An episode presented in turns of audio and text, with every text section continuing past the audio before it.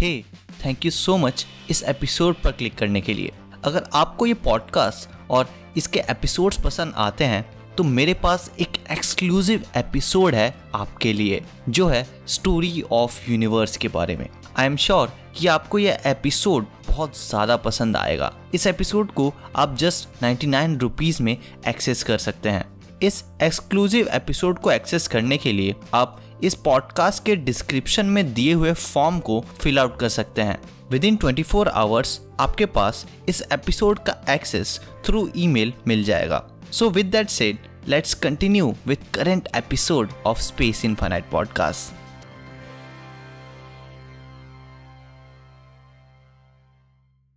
Chandrayaan three India का ऐसा lunar mission जिसने हिस्ट्री क्रिएट कर दी। मून के साउथ पोल पर लैंड करके।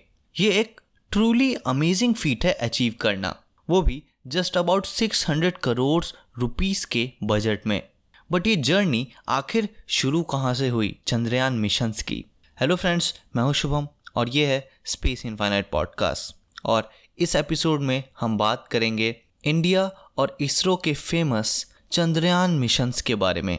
इसकी शुरुआत होती है अक्टूबर 22, 2008 से, जब चंद्रयान वन को 386 करोड़ रुपीस के बजट में सिर्फ़ लॉन्च किया गया। ये एक मेजर माइलस्टोन था इंडिया के स्पेस प्रोग्राम के लिए। ये फ़र्स्ट टाइम था जब कोई इंडियन स्पेसक्राफ्ट मून के ऑर्बिट में गया। One of the most important discoveries जो चंद्रयान वन ने की, वो थी मून पर वाटर की प्रेजेंस को बताना। जी हाँ मून पर वाटर की खोज चंद्रयान वन ने ही की थी। ये एक मेजर ब्रेक थ्रू था ल्यूनर एक्सप्लोरेशंस के लिए। इसने इवन मून सरफेस को मैप भी किया काफ़ी डिटेल में और मून के एटमॉस्फेयर और उसके मैग्नेटिक फील्ड्स की भी स्टडी की।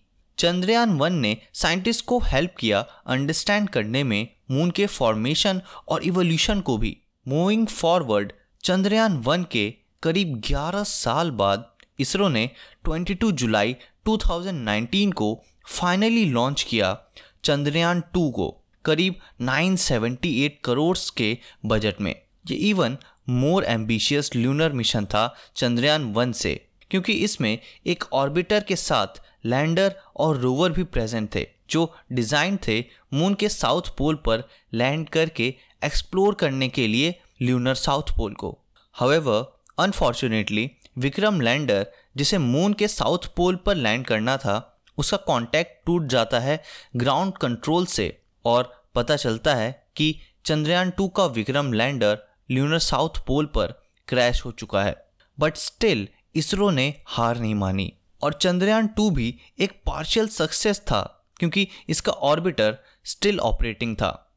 इसरो ने एक और कोशिश करने की सोची, चंद्रयान थ्री के साथ और चंद्रयान टू के करीब चार साल बाद इसरो ने लॉन्च किया चंद्रयान थ्री, जुलाई 2023 में सिर्फ़ 600 करोड़ के बजट में। और finally Vikram lander Chandrayaan three का लैंड हुआ मून के साउथ पोल पर 23 अगस्त 2023 में।